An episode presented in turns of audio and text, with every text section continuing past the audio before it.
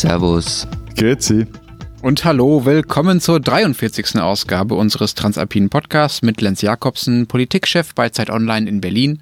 Matthias Daum, Leiter der Schweizer Ausgabe der Zeit in Zürich. Und Florian Gasser, Redakteur bei den Österreichseiten der Zeit in Wien. Unsere zwei Themen diese Woche sind gar nicht zwei Themen, sondern nur ein Thema. Wir wollen in der letzten Folge vor Weihnachten, wenn die Menschen so wie wir das tun, oder wie zumindest ich das tue, auf den letzten Drücker noch Weihnachtsgeschenke kaufen, ein paar Empfehlungen loswerden. Und zwar für Bücher, die wir 2018 gelesen haben aus unseren Ländern, die vielleicht etwas über unsere Länder sagen, sowohl Romane als auch Sachbücher und die wir unseren Hörern und uns gegenseitig natürlich vor allem ans Herz legen wollen. Was haben wir gelesen 2018? Was war gut? Das ist das Thema dieser Sendung. Kann sein, dass es ein bisschen länger wird, äh, um das alles unterzubringen. Matthias, was ist denn der heiße Scheiß aus der Schweiz gewesen 2018? Na gut, dass wir die Idee hatten, wir sollten in unserer Weihnachtssendung über Bücher sprechen, ähm, habe ich etwas nicht bedacht. Ich komme einfach viel zu wenig zum Lesen. Und ich werde immer schlampiger, lasse Bücher angelesen rumliegen, verliere mich in irgendwelchem Zeugs. Vielleicht finden wir aber auch, und ich habe dann nachgedacht, wieso ist das so, weil der Kollege Gasser mir immer mit irgendwelchen Büchern, die jetzt gerade am Lesen sei, gelesen habe, in den Ohren liegt und ich mich irgendwann mal gefragt habe, wie macht der das? Weil der ja doch nebenan ab und zu noch arbeitet oder zumindest einmal die Woche so einen Podcast aufnimmt. Kam dann darauf, dass mir sehr wahrscheinlich die wöchentlichen neun Stunden im Zug fehlen, in denen du, Florian, ja sehr viel liest. Ja, die Stunden sind wirklich super. Also vor allem dann, wenn es WLAN im Zug ausfällt. Es wird nur immer stabiler. Das ist ein Problem. Verdammt, jetzt haben wir letzte Woche noch darüber geredet, dass es so toll ist, dass dieses WLAN funktioniert. Okay.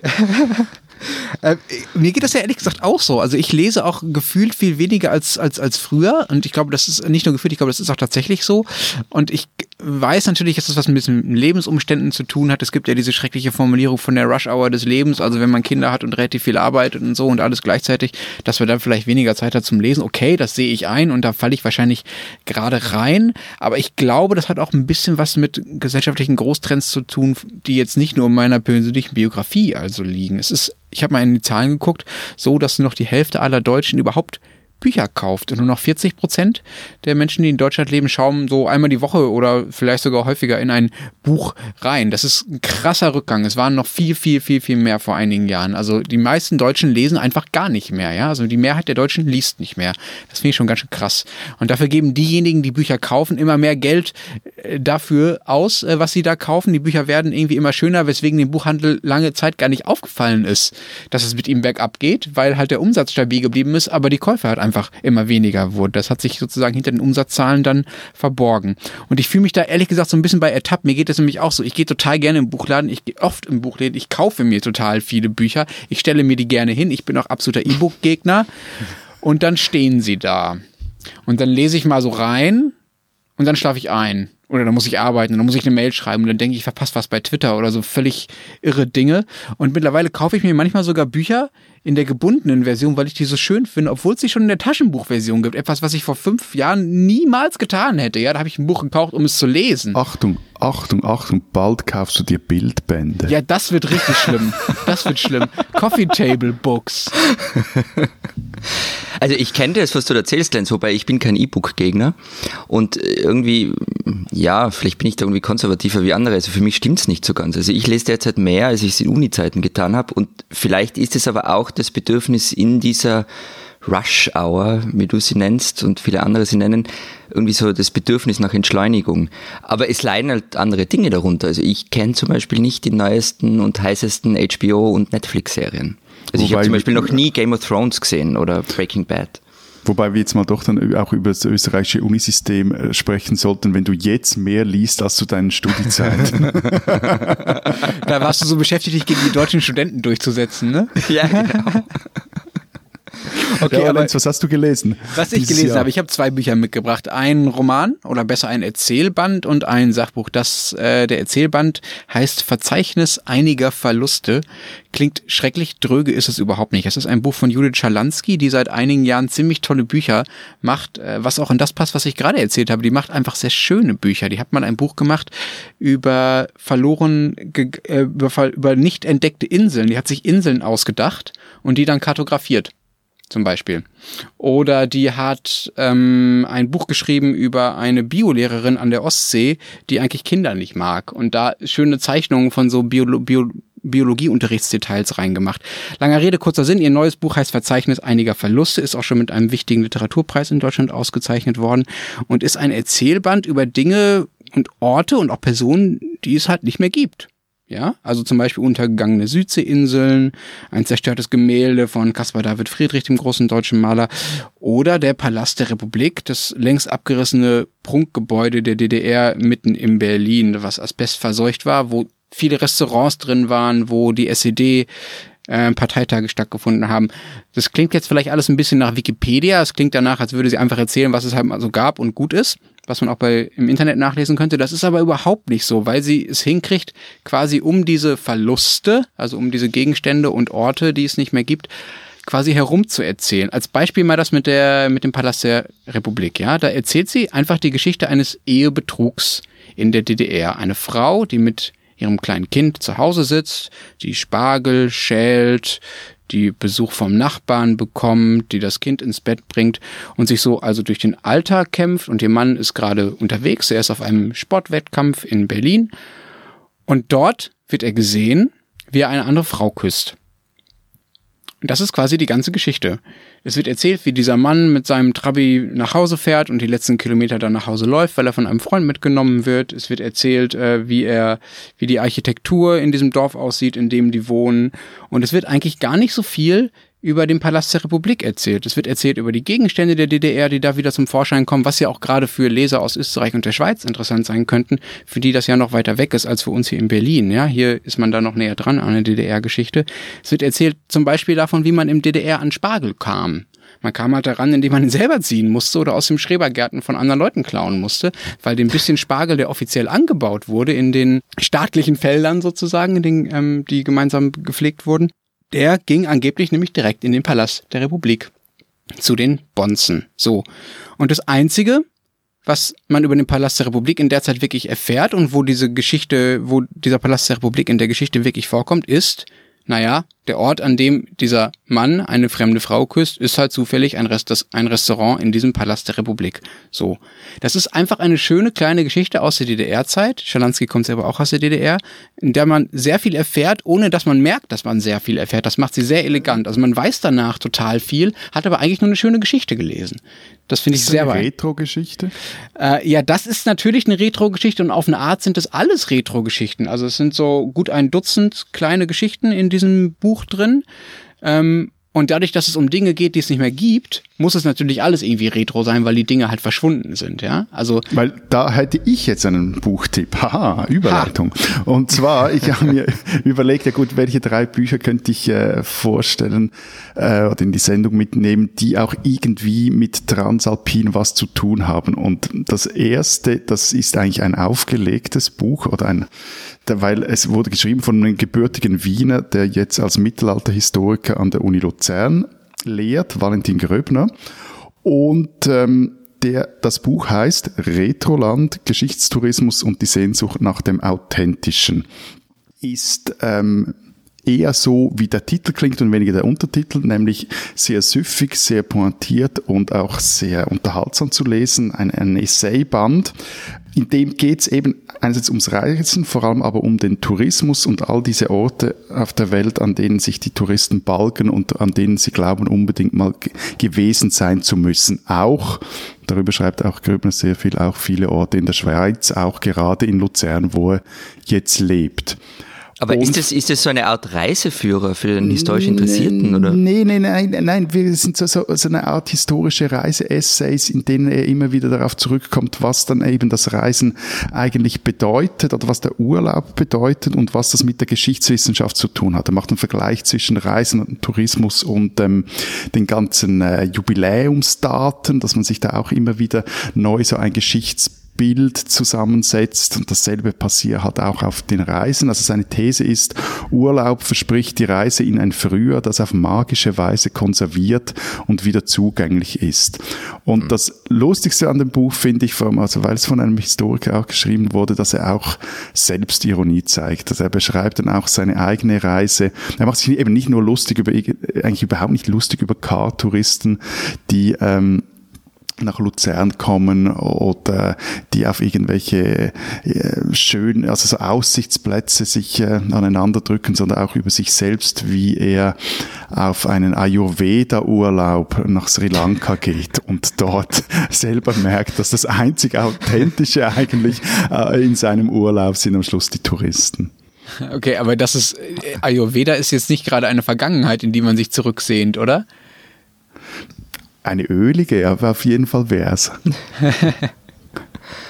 Hast du sonst noch was, Lenz? Ich habe noch ein zweites Buch, ja, auch ein Sachbuch. Äh, Matthias hat ja schon übergeleitet zu den Sachbüchern. Wir sind ja auch ein Politik-Podcast, dem Namen nach zumindest. Deswegen habe ich ein politisches Sachbuch mitgebracht. Und zwar Desintegriert euch von Max Czolek. Ich weiß nicht, ob ihr davon schon gehört habt. Das hat hier echt ziemlich große Wellen geschlagen im letzten Jahr. Max Czolek ist ein jüdisch-deutscher Autor, sehr junger Autor. Ich glaube sogar noch jünger als ich, also Anfang 30 oder so, Ende 20 vielleicht sogar. Weiß ich gar nicht genau. Das Buch ist. So jung bist jetzt du auch nicht mehr. Ich, mit Ende hallo, 20 ich bin total kann. jung. Ich bin, äh, ich bin, obwohl gleichzeitig bin ich in der Rush Hour des Lebens. Irgendwie passt das nicht zusammen. Eben, ja. eben. Hm. Vielleicht muss ich mich mal entscheiden, wie alt ich eigentlich bin. Das Ding ist jedenfalls ein ziemlich furioses Plädoyer dafür, dass sich äh, die Migranten nicht eindeutschen sollen. So, das klingt irgendwie ein bisschen dröge vielleicht oder so nach ja Leitartikeldiskurs ist aber überhaupt nicht. Der Typ schmeißt, schreibt unglaublich schmissig. Der schreibt von ähm, Jew Porn, also von jüdischem Porno und benutzt teilweise Slang-Ausdrücke und hat da ein Werk hingelegt, was eben überhaupt nicht Leitartikelsprache hat, sondern was sehr sehr viel Wucht dafür wirbt und auch analysiert, dass es eigentlich bei Integration nicht darum geht, sich zu integrieren.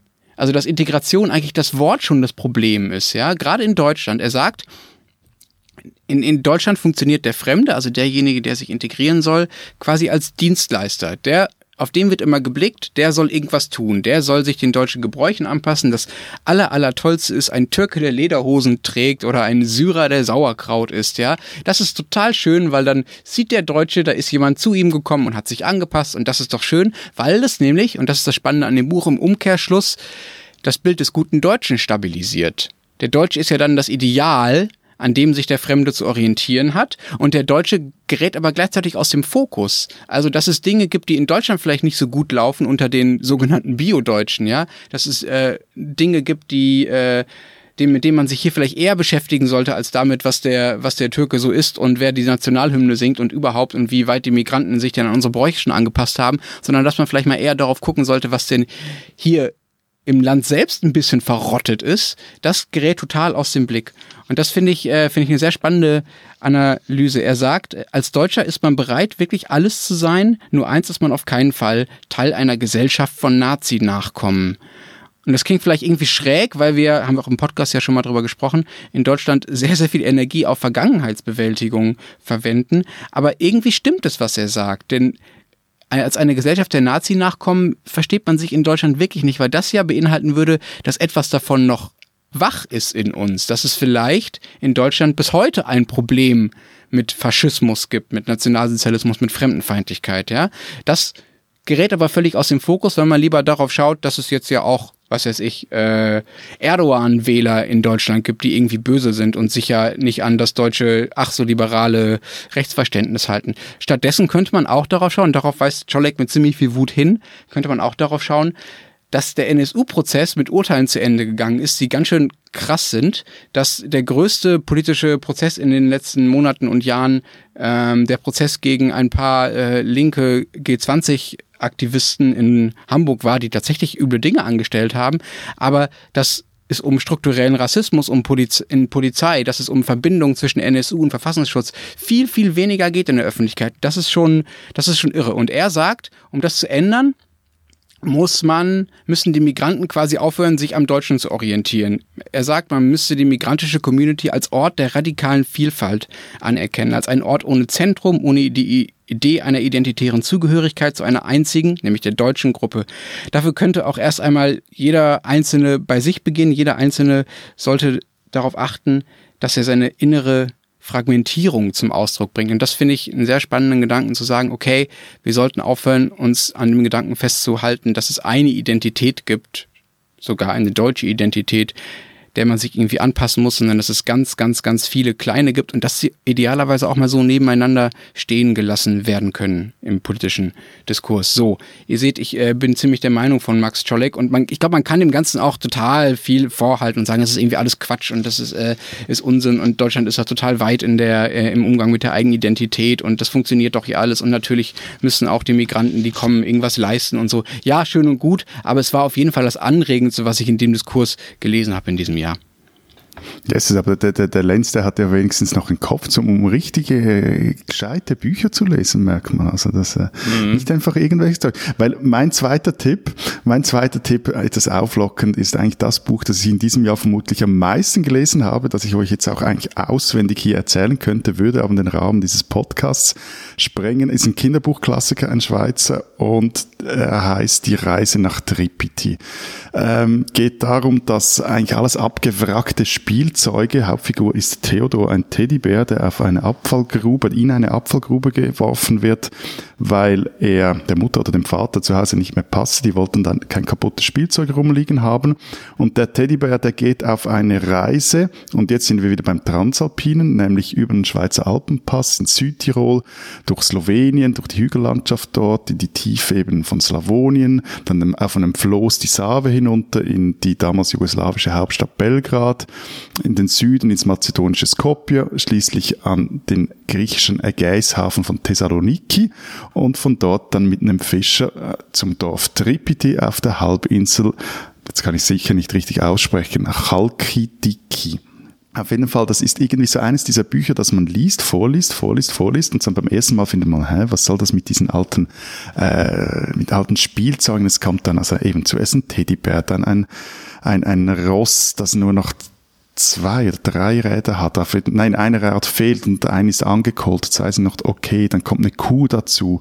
Dann kommt eine kaputte Puppe dazu, etc. Und dann irgendeine Babuschka, die äh, Kind verloren hat, etc.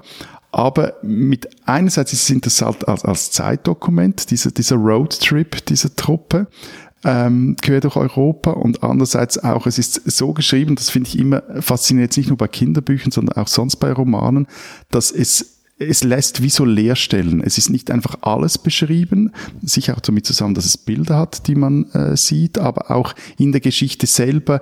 Man kann die Geschichte immer wieder anders lesen. Und das äh, mag ich eigentlich auch bei Romanen für Erwachsenen. Und was dann dazu kommt, was witzig ist, man googelt dann ja auch mal den Autor und äh, in meinem Fall habe ich dann gemerkt, ah, dieser H.U. Steger, der das geschrieben und gezeichnet hat, der war mal ein großer Karikaturist. Zuerst war er ha Hauszeichner bei der Weltwoche, dann beim Tagesanzeiger und meinte man zum Beispiel, dass er mit dem, mit dem amerikanischen Präsidenten Eisenhower hatte ich etwas Mühe, furchtbar Mühe, die Quadratschädel der russischen Spitzenfunktionäre hingegen lagen mir mehr. Und ähm, was auch interessant ist, dass auch wieder der Tourismus hier eine Rolle spielt. Das schlägt dann einen Bogen zu Retroland. Und zwar wurde er Ende der 60er Jahre, machte er sich lustig über die Diktaturen, Diktatoren im östlichen Mittelmeerraum als einen, bezeichnete sie als einen Club oder Club Medi-Tyrannis. Und das fand dann ein französischer Reiseanstalter mit einem ganz ähnlich klingenden Namen mäßig lustig und er klagte ihn vor Bundesgericht und zwar erfolgreich. Ich nur einen Nachtrag, Matthias. Ich finde es so ganz wunderschön, wenn du mit deiner hüpfenden schweizerischen Betonung diese griechischen Städtenamen aussprichst. Kannst du bitte nochmal sagen, wie nennst du dieses Dorf und wie heißt diese Halbinsel und wie heißt dieser Ägäishafen? Thessaloniki, Tripiti und Chalkidiki. Tripiti, das finde ich sehr schön. Tripiti, das ist eine großartige Könnte auch in den Alpen liegen.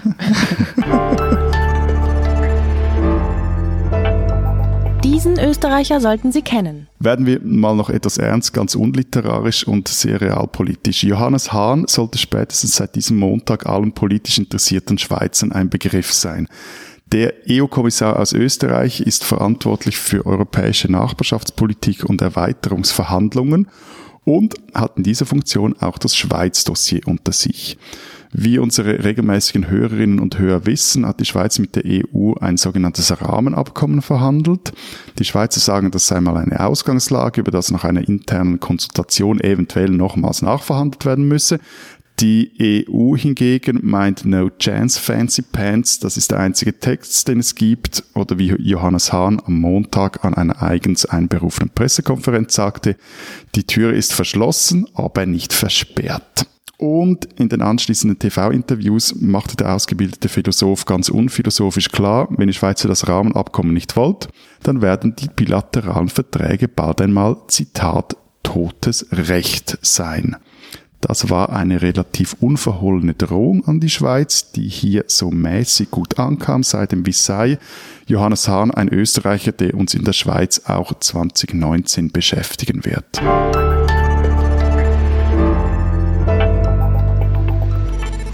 Vielen Dank, Matthias, für diese wunderbare Ös Überleitung nach Österreich. Florian, du hast ja hier die meiste Zeit zum Lesen gehabt. Du kriegst jetzt auch deinen eigenen Themenblock. Bitte erzähl uns, was empfiehlst du uns transalpinen Lesern denn aus von deinen langen Zugfahrten? Was hat dich besonders begeistert? Also mich hat das Thema ja fertig gemacht diese Woche, ernsthaft inklusive schlaflose Nächte, weil also ich finde, es war ein wahnsinnig gutes Jahr für Literatur aus Österreich, sowohl Sachbücher wie auch Romane. Also gerade 1918, 1938, diese, diese Gedenkjahre ähm, haben dazu geführt, dass viel Gutes erschienen ist, zum Beispiel das Buch von Hannes Leidinger und Verena Moritz, umstritten, verspielt, gefeiert über Österreich 1918 bis 2018 oder was weiß ich, eine, eine, eine ausgewählte Werke in vier Bänden von Peter Rossecker. Ähm, also ja, ich bin gar nicht nachgekommen, das alles wegzulesen, was da erschienen ist. Aber zum Punkt. Ich habe am Ende einen Roman ausgesucht, nämlich Daniela Meisel, wovon Schwalben träumen. Und es ist eines von den Büchern, die ich ursprünglich gar nicht lesen wollte. Das lag zwar am Tisch, weil ich es, so wie Lenz, ich kaufe mir halt das Zeug auch und dann liegt's rum ich habe dann doch zumindest angefangen zu lesen und konnte dann nicht aufhören. Die Handlung ist recht rasch erzählt. Es geht um zwei Frauen. Eine, die Biologin Marie, lebt im Hier und Jetzt. Eine andere, Maries Großmutter Freda in den 30er Jahren. Sie ist ein Kind in den 30er Jahren. Marie hat einen deutlich älteren Freund, den Uniprofessor Fritz, der einen Heiratsantrag macht, auf den sie nicht antworten kann. Sie geht dann zum Nachdenken in die Wohnung ihrer vor kurzem verstorbenen Großmutter, sieht dort alte Fotos, Briefe und so weiter durch und lässt das Leben Fredas Revue passieren. Freda war in ein, ein uneheliches Kind in einem niederösterreichischen Dorf. Und als wäre das im katholischen Österreich noch nicht genug, ist Freda auch noch ein Mädchen, das mit Konventionen bricht. Sie ist nicht brav, wie sich das eigentlich gehört. Sie trägt Hosen, tobt im Wald herum und hohoho, will maturieren, also Abitur machen. Moment, sorry, Florian, darf ich mal kurz ja. unterbrechen? Das ist aber diejenige, die in der Jetztzeit lebt, ja? Nein, das ist die in den 30er Jahren. Ah, okay. Das ist die in den 30er Jahren Mädchen dürfen immer noch keine Hosen tragen in Österreich. Doch, okay. doch, das, doch so, so weit sind wir dann doch. Also darum geht's im, im, im Grunde. Und das Ganze spielt halt vor dem Hintergrund des Anschlusses Österreich an Nazi-Deutschland, der beginnende Zweite Weltkrieg. Und die Handlung dieser 30er Jahre wird immer wieder unterbrochen durch Fragen, die Marie ihrer Großmutter stellt. Etwa, ähm, das fand ich so ein, eigentlich ein beeindruckendes Zitat, Oma, ich habe Angst, mit Fritz ganz schnell in eine Familie nach Vorstellung zu rutschen und einmal drinnen werde ich von der Tradition überrollt. Und also ich, ich, wollte das ursprünglich deshalb nicht lesen, weil ich das Gefühl hatte, ähm, schon zu viele Romane gelesen zu haben, die in den 30ern spielen. Ha, das ist ein bisschen wie meine Aversion gegen die Nazi-Serien im deutschen Fernsehen. Finde ich sehr genau, sympathisch. Ja, ja, genau, ja. genau. Ähm, und ich habe mir nicht vorstellen können, dass, dass mich dann noch etwas groß überrascht, aber wie gesagt, es hat mir dann nicht losgelassen. Ähm, Daniela Meisel schreibt unglaublich gut. Und was ich wirklich stark fand, war halt auch, wie sie diese Rollen umdreht. Die junge, urbane Frau aus dem Jahr 2018 sucht Rat in der Geschichte einer Frau, die in den 30 Jahren in der Provinz jung war. Und dadurch entsteht halt auch beim Lesen ein Bezug zum Hier und Jetzt, was bei, bei vielen von diesen Romanen eben nicht ist. Und ähm, schlussendlich, wer mehr über, über den Katholizismus in der österreichischen Provinz der 30er erfahren möchte, das sollte das auf alle aber, Fälle lesen. Aber Florian, eine Nachfrage dazu. Das ist diese mhm. 30er Jahre ist ja eine Zeitspanne. Wir haben darüber ähm, schon mal schon mal geredet, glaube ich, auch im Podcast, der die momentan auch die Zeit davor, die 20er, die immer wieder als auch als politischer Bezugsraum genommen wird. Ne? Also dass man Dinge, die mhm. heute heute passieren, vielleicht mit damals erklären kann. Kommt das wieder, was damals war? Diese Vorkriegszeit. Äh, spielt das auch eine Rolle in dem Buch? Also erfährt man auch was über die politischen Umstände oder ist das was sehr biografisch Persönliches? Äh, we weniger, also man erfährt über die politischen Umstände am Rande etwas. Es geht wirklich mehr um die Gesellschaft dieser Zeit. Also wie hat die Gesellschaft in dieser Zeit am Land, in der Provinz getickt? Be bevor jetzt Florian sein zweites Buch noch vorstellt, muss man noch etwas wissen, noch so ein, ein, ein gewisses Podcast-Geheimnis lüften. Es ist ja immer so, wenn wir über okay. irgendwelche Themen diskutieren fürs Blatt jetzt, oder wenn wir uns gegenseitig zeigen, was wir jetzt gerade wieder planen, es ist immer so, wenn, wenn Florian anruft oder mailt oder eine, eine Nachricht schreibt und der es dann heißt oder in dem man liest, ja, jetzt habe ich ein Wahnsinnsthema wieder aufgestellt oder durchgebracht. Das heißt dann immer ein Wahnsinnsthema durchgebracht. Dann hat's entweder mit irgendwelchem archäologischen Klimbim zu tun oder er konnte sich, er fand irgendwie wieder mal einen Dreh, wie er seine Leser mit seinem Mittelalter-Spleen äh, behelligen kann. Gehst du auch jetzt, auf Mittelaltermärkte, Florian? Äh, und trinkst Met. Können wir also, das als ein Ja ähm, verstehen, äh, interpretieren? Matthias, ähm, ähm, also ich, ich war dieses Jahr tatsächlich mal auf einem in Rattenberg in Tirol. Aber nur wenn Aber Kinder. nicht verkleidet. Ja, ja. Äh, nur nicht verkleidet. Also und ähm, das ist auch schon, ehrlich gesagt eine schöne Überleitung, Matthias, die du mir da ungewollt legst, nämlich zum nächsten Buch. Ich, ich habe den Podcast ja nicht nur gemacht, weil ich euch möglichst viel von meinem persönlichen Vorlieben unterjubeln wollte. Ähm, und dafür haben wir eigentlich viel zu wenig über das Spätmittelalter und die frühe Neuzeit gesprochen. Nur einmal habe ich irgendwie mit Biegen und Brechen, glaube ich, Kaiser Karl V. untergebracht. Jetzt aber kann Tell ich us more. Jetzt kann ich aber endlich mal über Kaiser Maximilian reden. Ähm, da erscheinen nämlich gerade regalmeterweise Bücher, weil sich sein Tod zum 500. Mal jährt. Und eins, das mir wirklich gut gefallen hat, ist eigentlich ein Kinder- bzw. Äh, frühes Jugendbuch das heißt, des Kaisers Narr ist in Gefahr von Verena Wolf und Sonja Ordner. Ähm, klingt bizarr. Lustiger Titel. Ist es auch. Ähm, die Geschichte geht so, es geht um den Hofnarren von Kaiser Maximilian, der durch ein Versehen aus einem Buch purzelt und im Zimmer eines Teenagers im Hier und Jetzt landet. Die zwei versuchen, ähm, den Narren dann wieder zurückzubringen, landen aber ständig in unterschiedlichen Lebensabschnitten von Maximilian, weil sie halt mit Zeitreisen nicht so die Erfahrung haben. Ähm, mal ist Maximilian ein Kind und wird von seinem Vater, Kaiser Friedrich III. zurechtgewiesen, dann ist man mitten in einem Ritterturnier, dann am Schlachtfeld und so weiter. Also abgesehen davon, dass es alles wunderbar und unterhaltsam beschrieben wird, ist es Schlaue an dem Buch, finde ich, dass es ungleiche Duo gleichzeitig auch immer wieder in der Gegenwart ist und gemeinsam erklären sie sich ihre jeweilige Zeit. Also der Leser wird in die Zeit des Spätmittelalters herangeführt. Was war alles anders? Warum war es anders? Wie muss es sich angefühlt haben? Worum ging es den Menschen in dieser Zeit? Also mich hat das schwer begeistert, weil es einfach ein sehr niedrigschwelliger Zugang in diese Zeitepoche ist. Okay, aber äh, kannst du nochmal sagen, warum dieser Maximilian, den du ja offenbar schon lange bei uns einschmuggeln wolltest und das jetzt erfolgreich getan hast, was, warum der irgendwen irgendwie interessieren sollte? Also abgesehen davon, dass das bestimmt ein gutes Buch ist, meine ich. Aber warum war das ein mhm. wichtiger Typ? Also zwei Gründe. Äh, es gibt viele, aber zwei Gründe. Ähm, vieles von dem, was die Habsburger als Dynastie ausmachte, geht auf ihn zurück. Also er hat die eigene Genealogie stark hervorgestrichen und die Familie in den politischen Vordergrund gestellt. Das hat alles schon auch vorher, aber mit ihm dann wirklich begonnen.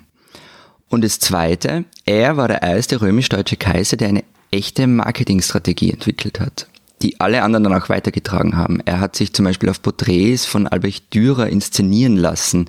Er hat sich mit Humanisten umgeben, die seine Geschichten zu Heldendaten verarbeitet haben. Es erschien zu seinen Lebzeiten noch ein Versroman über ihn, der Teuer Dank, in dem er irgendwie als großer Ritterheld gefeiert wird, der allen Gefahren trotzt. Und das kann man schon ein wenig mit den lobhudelnden Politikerbiografien von heute vergleichen, die erschienen sind. Also dieses Jahr ist zum Beispiel eine über Sebastian Kurz erschienen und eine über Heinz-Christian Strache, die ihn einfach abfeiern. Ähm, also diese Art der politischen Selbstdarstellung geht auch nicht nur auf Maximilian zurück. Teuer dank Strache. Sag mal, und dann habe ich noch etwas. Ähm, es ähm, fehlt, ich wollte gerade sagen, es fehlt jetzt wirklich noch etwas, nämlich ein richtiges Alpenbuch. Genau, und ich, ähm, ich wollte euch um Erlaubnis fragen, also ich habe noch ein Buch, wo weder der Autor ein Österreicher ist, noch der Verlag ein österreichischer ist. Ähm, ich ich werde es aber jetzt trotzdem machen, wenn es in Ordnung ist. Ja, ja, wir hören weg. Ähm, sehr gut. Werner Betzing Klingelt da was bei dir, Matthias? Na, was klingelt? Ich erinnere mich, als wir bei ihm in Bamberg waren, vor drei, vier ja. Jahren für ein Interview. Und wie, wie, was, was hat er da gesagt? Irgendwie, er wolle was, die, die Revolution oder? Ich glaube, das haben wir einen Titel dann geschrieben. Ich will die Revolution, so ungefähr. Also Werner Betzing ist ein Alpenforscher. Ähm, das Buch, das erschienen ist, heißt Die Alpen über das Verschwinden einer Kulturlandschaft. Und es geht bei ihm darum, es ist eine Mischung aus Bildband und, und Texten, teilweise fast essayistischen Texten. Und mir kommt übrigens vor, Matthias, dass Betzing pessimistischer geworden ist, seit wir ihn getroffen haben. Also er noch ist, pessimistisch. Ja, ja, ja, noch pessimistisch. Also er ist, er ist nach wie vor sehr verliebt in die Alten auf eine, auf eine wirklich sympathische Art und Weise. Die Fotos in dem Buch sind nicht so spektakuläre Stimmungsfotos, also diese dramatischen Sonnenauf- und Untergänge, die man, die man sonst so kennt, sondern es geht ihm halt um das Verhältnis zwischen Mensch und Umwelt. Mal zeigt ein Speichersee im Sommer, dann das Oberengadin mit Straßen und Landschaft, mit Siedlungen und Feldern. Alles nicht großartig in Szene gesetzt, sondern völlig simple Bilder und gerade deshalb eindrucksvoll. Und es ist halt sein altes Thema, also diese, Verstädterung des alpinen Raums, wo Tourismusmetropolen entstehen, ähm, die, die nichts mehr mit der, mit, der, mit der Kulturlandschaft zu tun haben, die nichts mehr mit der Natur zu tun haben. Und es, es geht ihm halt diese immer weiter fortschreitende Erschließung ähm, und was er halt massiv kritisiert, ist, dass viele als Schlüsselbranche in den Alpen nur den Tourismus sehen und gleichzeitig dieser Rückzug der Menschen aus den peripheren Tälern. Ich, ich stimme mit ihm übrigens in ganz vielen Punkten nicht überein. Wir haben ja damals, glaube ich, sogar nicht gestritten mit ihm, aber sagen wir mal heftig diskutiert.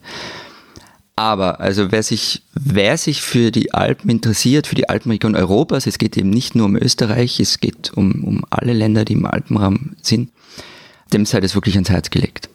Wobei der, der, der Betzing bekommt oder bekam in den letzten Tagen diesbezüglich gerade die Schützenhilfe sehr unliterarisch aus der Schweiz eine neue Avenir Suisse Studie, die sagt, den Tod des Schweizer Wintertourismus in ein paar Jahrzehnten voraus, Klimakrise, Digitalisierung, demografischer Wandel, die würden dem den, den Gar rausmachen.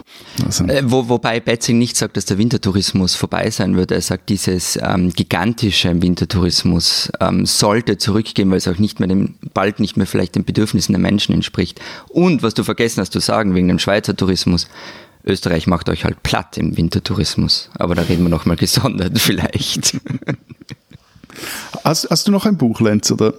Ich habe noch, ich habe kein Buch mehr, aber ich habe noch eine Korrektur. Mir ist gerade aufgefallen, dass ich die arme Judith Schalansky, dass ich der ein völlig falsches Buch zugeschrieben habe. Ich habe, glaube ich, gesagt, dass ein, es, sie hätte eine, ein, einen Atlas der unentdeckten Inseln oder sowas gemacht. Das ist natürlich völlig gar Quatsch. Das ist ein Atlas der abgelegenen Inseln. Ja, also sie hat die Inseln kartografiert, die ähm, sehr, sehr spät entdeckt wurden, hat die Geschichte der Entdeckung nacherzählt, was ich sehr bezeichnend für sie finde, weil sie sich eben auf die Suche macht nach, nach Dingen, die so ein bisschen abseitig sind und nicht so völlig äh, vor einem stehen wie die Alpen. Alpen das zum Beispiel tun. Ansonsten kann ich zu Kinder- und Jugendbüchern leider noch nicht so viel beitragen, weil ich so meine, mein Kind noch in dem Alter ist, dass ich so Dinge durchblättere, wo dann so ein Ball drauf ist oder ein Haus oder ein Auto.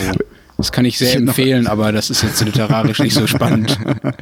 Ball, Haus, Auto, ja. Mhm. Traktor, Bagger. Genau. Hast ich, du noch was, Matthias? ja, ich hätte noch eins und zwar also eines dieser angekaffelten äh, Bücher, an dem ich noch immer dran bin und ähm, das heißt, ist ein Schweizer Buch, ein Roman des Schweizer Autors, den auch in der Schweiz man kaum kennt. Jetzt etwas, hat er ein, zwei Rezensionen, ein paar Rezensionen. Das Buch heißt Am Bahndamm und geschrieben hat es Pierre Schicke, geht um die Geschichte eines Typen, der auf offener Straße niedergeschlagen wird. Er kommt ins Spital und hat eigentlich nichts, hat sich in Stücken der Zunge abgebissen, findet man dann mal raus. Zuerst aber, weil er privat versichert ist, macht man ganz viele Untersuchungen. Der liegt in so einem Spitalbett und verliert seine Sprache oder tut so, als hätte er seine Sprache verloren und will da eigentlich nicht mehr weg. und liegt in diesem Bett, in diesem Zimmer. Es kommt dann jeweils der Oberarzt vorbei, es kommt die Pflegerin vorbei, etc. Und dann erinnert er sich an seine Jugend, als er mal an einem Bahndamm eine Bubenschlägerei mit äh, einem anderen Buben, der aber viel stämmiger war als er hatte und der, der hat ihn anscheinend geschlagen dort, zumindest in seiner Erinnerung. Und so spinnt dann dieses Buch in diesen Rückblenden, erzählt er über die Geschichte, die, die Jugend, Kindheit des Mannes, oder er erinnert sich daran, ist aber nicht ganz sicher, ob er sich da richtig erinnert, geht dann auch die, auf die Suche nach diesem ähm, Kollegen, Freund, Bekannten, mit dem er sich damals geprügelt hat und äh, erzählt daran auch so eine, eine, Geschichte aus dem Großwerden in den 80er Jahren in der Schweiz, die ja sehr geprägt war durch diese 80er Bewegung. Also das gab es so einerseits in, in Zürich, die, die, bekannte Geschichte mit den Open-House-Krawallen, aber auch in anderen Städten, eben auch in Basel, besetzte Häuser etc. Und das ist insofern interessant, dass das eine kulturhistorisch für jetzt ein bisschen die Gegenwart sehr prägende Zeit war. Und ähm, ich bin so bei diesem Roman immer wieder etwas hin und her. Einerseits finde ich ihn faszinierend, äh, wurde mir auch empfohlen, weil er ähnlich sei wie der das ganze Leben, von dem ich mal hier so geschwärmt habe, vom äh, österreichischen Autor, hilf mir schnell, Florian. Ah, Seethaler. Genau, von Robert Seethaler. Und ich bin seit, einerseits ist es sehr schön geschrieben, dann hat es aber auch so mehrere Ebenen durch den Rückblenden. Also das ist so auch beim Lesen merke ich da, ich muss mich dann immer wieder überwinden, reinknien, dann komme ich wieder rein, dann falle ich wieder etwas raus, aber ich bin noch nicht fertig. Also wenn einer unserer Hörer oder Hörerinnen das Buch auch am Lesen ist oder äh, spoilern Sie es nicht. Erstens e spoilern nicht und zweitens bin ich gespannt auf Rückmeldungen, wie unsere Hörerinnen und Hörer dieses Buch finden am Bahndamm von Pierre Schicke. Die spinnen, die Österreicher. Liebe Schweizer, ihr habt ja durchaus Sinn für Humor, vorausgesetzt, es geht nicht um eure Dreifaltigkeit Banken, Demokratie und Schokolade. Das musste dieser Tage der amerikanische Multi Mondelez erfahren. Ähm, zu diesem Konzern gehört nämlich seit einiger Zeit die Toblerone Schokolade. Und diese Schokolade ist seit April halal. Gemerkt hat es niemand bis an diesem Sonntag, als eine Schweizer Boulevardzeitung das publik machte. Mit reißerischem Titel, einem antimuslimischen Unterton? Nein. Ganz sachlich und stets den Fokus darauf legend, dass die zwei Milliarden Muslime auf der Welt halt ein gigantischer Markt seien, den die Schweizer Firmen, okay, die amerikanische Firma mit, mit einem Schweizer Brand im Portfolio, geschickt anzusprechen vermögen. Lieber Schweizer, ihr seid in eurer Business-Nüchternheit ernsthaft, unironisch, beeindruckend. Und dann will man dem Kollegen eine schöne Geschichte portieren und plötzlich recherchiert man etwas und merkt, schon wieder muss man betonen, ihr spinnt doch die Österreicher. Denn dort trommelt die FPÖ gegen dieses Thema oder mit diesem Thema warnt vor der Islamisierung der Toblerone. Kein Scherz. Freunde, ihr spinnt's doch.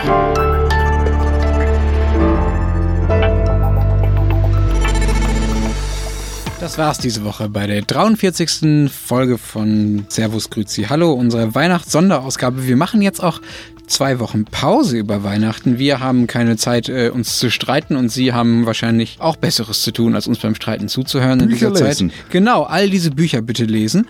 Wir fragen dann ab. Ha, sagt der Deutsche. ähm, wir hören uns dann wieder im Januar und zwar am 9. wird es die nächste Folge unseres Podcasts geben. Bis dahin sagen wir guten Rutsch. Schöne Feiertag. Gut's Neues. Gut's Neues. Tschüss. Tschüss.